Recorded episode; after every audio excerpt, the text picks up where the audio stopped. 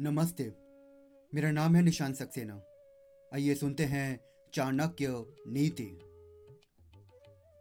कहा कालः कानी मित्राणि, को देशः को व्यायागमो। कश्चहम काचा में शक्तिरति चिंतनयम मूर्तः मुर्मः। अर्थात, समझदार व्यक्ति को चाहिए कि इन बातों में के संबंध में सदैव सोचता रहे। जैसे कि मेरा समय कैसा है? मेरे मित्र कितने हैं? मैं जिस स्थान पर रहता हूँ, वो कैसा है? मेरी आय और मेरा व्यय कितना है? मैं कौन हूँ? मेरी शक्ति क्या है?